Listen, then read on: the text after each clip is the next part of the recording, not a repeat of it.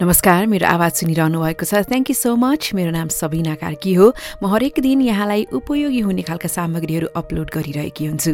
पहिलोपल्ट सुन्दै हुनुहुन्छ भने थ्याङ्क यू सब्सक्राइब गरेर जानुभयो भने राम्रै होला।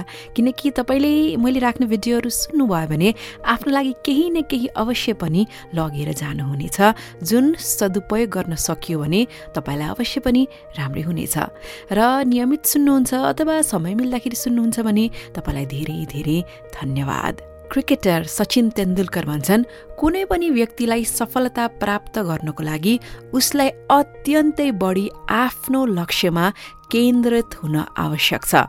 आफ्नो ध्यान उसले यता उता अन्य चिजहरूमा भड्कायो भनेदेखि सफलता सम्भव नहुन पनि सक्छ। सो तपाईँ के काम गर्न चाहनुहुन्छ? तपाईँको लक्ष्य के हो? के तपाईँलाई त्यसको बारेमा आइडिया भइसक्यो त। आउनुहोस् आज कामको कुरा गरौँ आज प्रोफेसनको कुरा गरौँ आज करियरको कुरा गरौँ। विशेष गरेर सुरुवाती दिनमा हुनुहुन्छ भने आफ्नो करियरमा यस्ता पाँचवटा गल्तीहरू नगरौँ भनेर म कुराकानी गर्न चाहन्छु। सामान्य कुराकानी गर्छु तर यसको महत्त्व निकै नै शक्तिशाली छ। अब के प्रोफेसनमा जाने त तपाईँ? केमा करियर बनाउने त तपाईँ? अझ विशेष गरेर सुरुवाती दिनमा निकै नै दुविधा हुनसक्छ केही दिन अगाडिको कुरा हो कि यस्तै भेटघाटमा मेरो आफन्त एकजना भाइसँग भेट भयो। ऊ चाहिँ क्लास टेनको सेन्टअपको लागि प्रिपेरेसन गरिरहेको छ। र अब चाहिँ मैले अहिलेसम्म उसले चाहिँ क्लास लगभग वानदेखि टेनसम्म नै फर्स्ट फर्स्ट फर्स्ट भइरहेछ अनि मैले सोधेँ अब तिमी के पढ्छौ?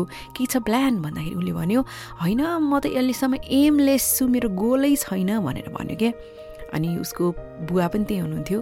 अनि बुवाले के भन्नुभयो अहिलेसम्म टप्पर रे अनि टप्परलाई आफ्नो एमै थाहा हुँदैन त भनेर कसरी कराउनु थाल्नुभयो कि? अनि त्यस्तो धेरै अब पेरेन्ट्सको पनि हुन्छ सोचाइ होइन। यता विद्यार्थीको हकमा ऊ दुविधा हुनु पनि एकदम स्वाभाविक हो। त्यो दुवै अवस्था ठिक हो। तर यहाँ के बुझ्न आवश्यक छ भने तपाईँ पनि सुन्दै हुनुहुन्छ। तपाईँलाई मेरो लक्ष्य यो हो। म यो गर्दैछु भनेर स्पष्ट भइसकेको छ भने अत्यन्तै राम्रो कुरा हो। तर होइन अझै पनि कन्फ्युज हुनुहुन्छ भनेदेखि हरेकलाई त्यो टाइममै क्लास टेन्समा टप्पर हुने बित्तिकै म यो गर्छु भनेर लक्ष्य एकदम थाहा हुन्छ नहुन पनि सक्छ कि। जस्तै म मिडियामा काम गर्दाखेरि मलाई याद छ म क्लास टेन हुने बित्तिकै नै एसएलसी सकिने बित्तिकै नै म रेडियोको ट्रेनिङ लिन गइसकेको थिएँ। किनकि मलाई थाहा थियो म रेडियोमा जसरी पनि बोल्नु पर्छ भनेर। अहिले लगभग बिस वर्ष भइसकेको थियो होइन? तर मैले जुन पढाइ गरेँ मास कम्युनिकेसन एन्ड जर्नलिजम मैले काम गरिसकेको लगभग आठ वर्षपछि मात्रै मैले पढाइ पनि गर्नुपर्छ है त्यसमा भनेर त्यो बाटो अघि बढेँ नभन्दा त्योभन्दा अगाडि चाहिँ म कमर्सै पढिरहेको थिएँ होइन? सो कतिपय अवस्थामा पहिले भिजन हुन्छ कतिपय अवस्थामा काम गर्दै गइसकेपछि आफ्नो लक्ष्यहरू झन् क्लियर हुँदै जान्छ। सो यति चाहिँ के म भन्न चाहन्छु भने निष्कर्षमा तपाईँ आफ्नो प्यासन के हो? कुन विषयमा तपाईँलाई अत्यन्तै इन्ट्रेस्ट छ? त्यो बिस्तारै तपाईँलाई थाहा भइहाल्छ इनकेस अहिलेसम्म थाहा छैन भनेदेखि। सो जे पनि गर्नुहुन्छ आजकल त फोहोरलाई मोहर बनाएर पनि आफ्नो करियर कहाँबाट कहाँ पुगाउन सकिन्छ। अन्तर्राष्ट्रिय पुरस्कार पाएका नेपाली विद्यार्थीहरूकै हामीले धेरै ख्याति सुनेका पनि छौँ। होइन पहिला जस्तो साइन्स आर्ट्स कमर्स भन्ने कुराहरू त पुराना भइसके।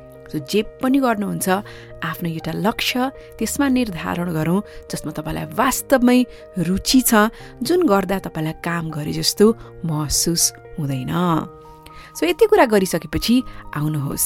अब कुरा गरौँ त्यस्ता गल्तीहरूको बारेमा। विशेष गरेर करियरको सुरुवाती दिनहरू झन महत्त्वपूर्ण हुन्छन्।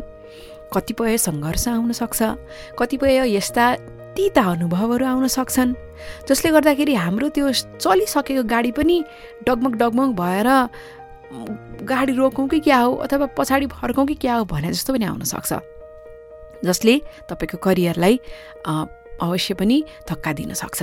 सो यस्तो गल्तीहरूको बारेमा म बताउन चाहन्छु। मेरो आफ्नो व्यक्तिगत अनुभवमा अथवा मैले कहीँ पढेका आर्टिकलहरूको होइन आधारमा तपाईँको करियर अघि बढाउन पनि यसले सहयोग गर्न सक्छ।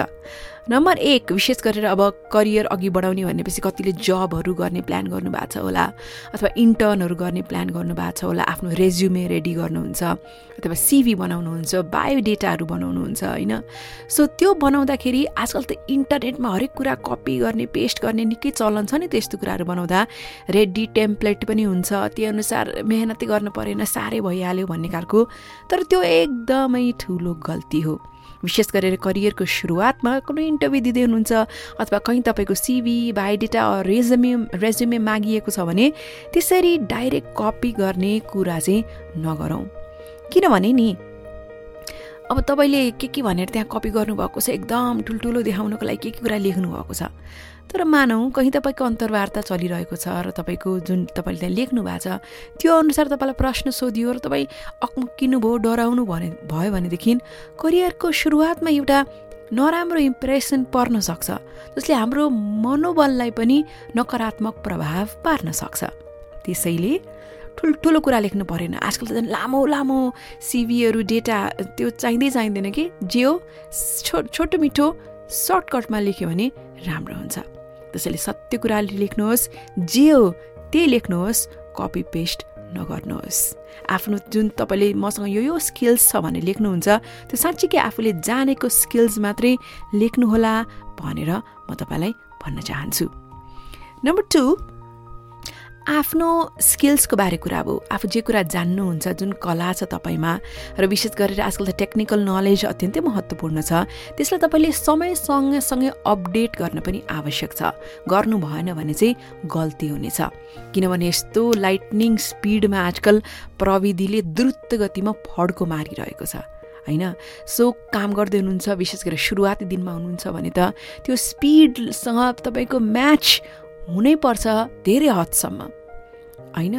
सो नत्र तपाईँ पछि पर्न सक्नुहुन्छ नि। तपाईँको कार्यक्षमता बढाउनको लागि ट्रेनिङहरू आजकल त अनलाइन घरै बसेर आफ्नो बेडमा बसेर मोबाइलबाट पनि तपाईँले सिक्न सक्नुहुन्छ। अझ कति त फ्रीमा सिक्न सक्नुहुन्छ।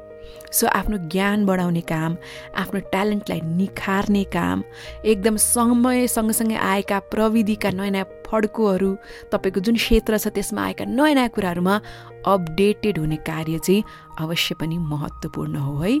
त्यसो तपाईँको करियरलाई एउटा सही डिरेक्सनमा अवश्य लाग्नेछ। नम्बर तिन अब काम गर्नुभयो। काम गरिसकेपछि जहिले पनि टिम वर्कमा विश्वास गर्नुहोस्। एक्लै केही गर्न सकिन्न। एउटा टिम अवश्य पनि चाहिन्छ। सँगसँगै अघि बढ्नको लागि। आफू कहीँ माथि पुग्न चाहनुहुन्छ भने तपाईँ एउटा टिमसँग नै त्यो सम्भव हुन्छ। त्यसैले आफ्ना सहकर्मीहरूसँग सदैव एउटा राम्रो वातावरण बनाउनुहोस् अझ करियरको सुरुवाती दिनमा। किनकि कम्पनीमा जहाँ काम गर्नुहुन्छ त्यहाँ कति कठिनाइहरूको तपाईँले सामना गर्नुपर्ने हुन्छ। एक्लै ती सबै कठिनाइहरू सङ्घर्षलाई तपाईँले हल गर्न त अप्ठ्यारो नै हुनसक्छ। होइन? त्यसैले सिकिन्छ। एकअर्काको साथले सामञ्जस्यताले अवश्य पनि झन सुन्दरम तपाईँको करियर बन्नेछ। नम्बर चार तपाईँ आफ्नो क्षमताहरूको पहिचान गर्नुहोस् कि। यदि आफ्नो क्षमताको पहिचान गर्न सकिएन समयमै भने त्यो पनि तपाईँको करियरमा एकदमै ठुलो गल्ती हुनेछ। हुन त त्यो विषयमा मैले सुरुवातमै धेरै कुरा बोलि नै सकेकी छु।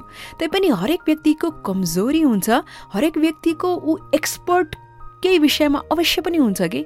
म त हरेक व्यक्ति एकदम गिफ्टेड हो जस्तो लाग्छ मलाई। केही न केही क्षमता ऊ अरूभन्दा उसले विशेष ल्याए के हुन्छ कि अरूभन्दा पनि। सो त्यो के हो? तपाईँले तपाईँको केसमा त तपाईँले पहिचान गर्नु पऱ्यो तपाईँको बारे। म त तपाईँको भन्न नसकुला होइन? हाम्रो व्यक्तिगत चिन्जान छ भने ठिक छ छैन भने त तपाईँले आफै नै आफ्नो पहिचान गर्न सक्नु पऱ्यो नि त। आफ्नो विशेष क्षमताको। होइन? सो जुन कुरा तपाईँले काम गर्दै जानुहुन्छ तपाईँको इन्ट्रेस्ट केमा बढ्दै जान्छ तपाईँले कसरी समस्याहरूको समाधान गर्दै जानुहुन्छ कुन कुराले तपाईँलाई समस्या दिँदै जान्छ हो त्यस्तो सबै कुराहरूलाई एनालाइज गर्नुभयो भने पनि तपाईँले ममा यो क्षमता चाहिँ यो ट्यालेन्ट चाहिँ ममा मेरो शक्ति हो है भनेर तपाईँले पत्ता लगाउनुहुन्छ र त्यो नै तपाईँको करियरको सफलताको मूल मन्त्र भन्ने छ त्यसैले ल है बेलैमा आफ्नो क्षमताको पहिचान गरिहाल्नुहोस्।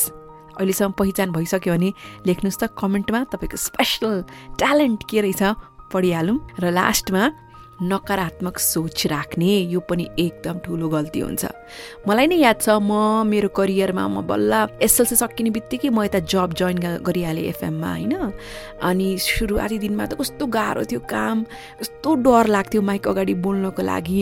अनि आफूभन्दा सबैजना अग्रजहरू हुनुहुन्थ्यो म सबैभन्दा पुच्ची थिएँ त्यहाँ।